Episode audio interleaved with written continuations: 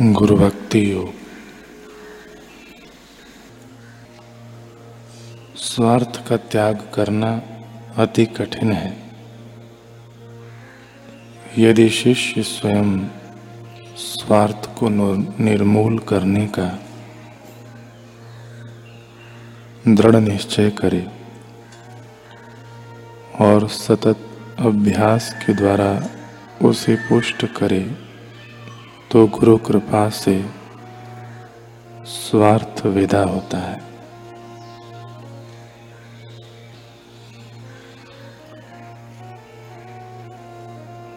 शिष्य अगर जितनी संभव हो सके, उतनी व्यवहार और रीति से। तत्परता से एवं निश्चय पूर्वक गुरु के आदेशों का पालन करने का प्रयास करेगा तो उसे प्रभु का साक्षात्कार होगा।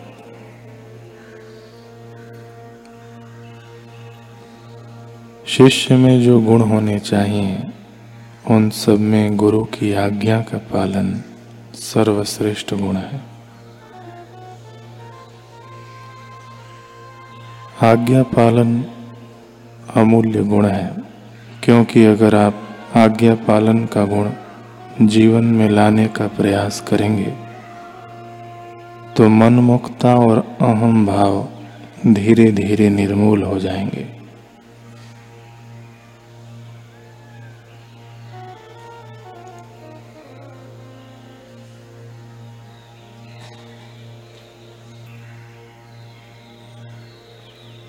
गुरु द्वारा शिष्य को ज्ञान प्रदान करने की दो पद्धतियाँ हैं। एक का नाम है शिक्षण और दूसरे का संप्रेक्षण। जब मौखिक रूप से ज्ञान प्रदान किया जाता है तथा उसे ग्रहण करने समझने और उसके विश्लेषण का आधार बुद्धि होती है तो इस पद्धति को शिक्षण कहते हैं।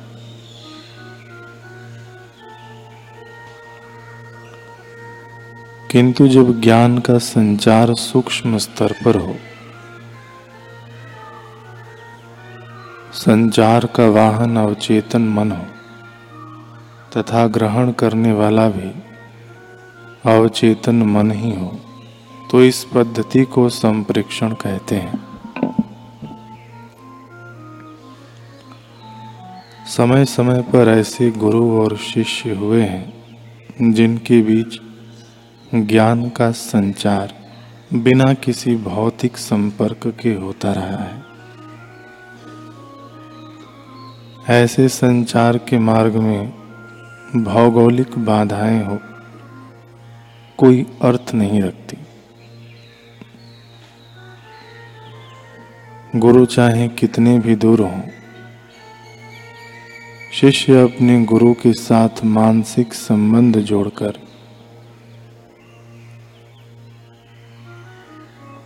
अपनी आंतरिक उन्नति कर लेता है। एक दो बार उनके संपर्क में आकर फिर दूर होने पर भी भावनाओं, विचार, चिंतन के द्वारा गुरुदेव के साथ मानसिक संबंध से उनकी विचारधारा, उनकी शैली, उनकी प्रेरणा पाकर वह बहुत ऊँचा उठ जाता है। जैसे एकलव्य था। गुरु जी के आश्रम में रहने को नहीं मिला तो कोई बात नहीं। गुरु जी को देख लिया, मिट्टी गारे से गुरु जी की मूर्ति बनाई, और देखते देखते एकाकार हुआ। मानसिक संबंध जोड़ा तो धनुष विद्या में इतना प्रखर हो गया कि अर्जुन जैसे योद्धा भी बौना रह गया। मानसिक संबंध से गुरु की कैसी कृपा अपने अंदर विकसित कर दी? गुरु और शिष्य के बीच जो संप्रेक्षण शक्ति होती है, जो संप्रेक्षण होता है,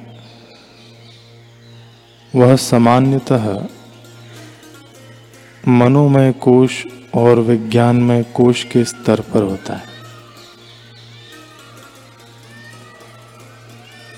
एक नया शिष्य गुरु के साथ मानसिक स्तर पर संचार स्थापित करने में सक्षम होता है। इस स्तर पर वह अपने विचारों, भावनाओं आदि के माध्यम से संपर्क करता है और उनका आशीर्वाद भी प्राप्त करता है। जब संचार अधिक सशक्त और संबंध दृढ़ होता है तब चेतना का स्तर ऊँचा उठता है। तब गुरु और शिष्य के बीच आत्मिक स्तर पर संप्रेक्षण होने लगता है। इस तरह पहले मन से संबंध जोड़ा जाए, फिर आध्यात्मिक तत्व विचार कर तत्व स्वरूप में आ गए। गुरु मंत्र शिष्य के लिए गुरु के साथ मानसिक संपर्क जोड़ने की एक कड़ी है।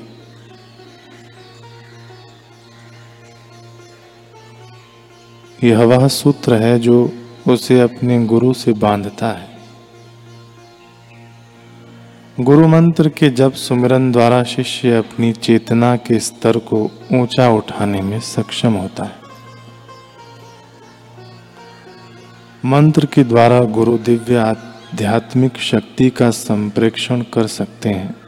इसलिए उसे गुरु मंत्र, बड़ा मंत्र कहते हैं।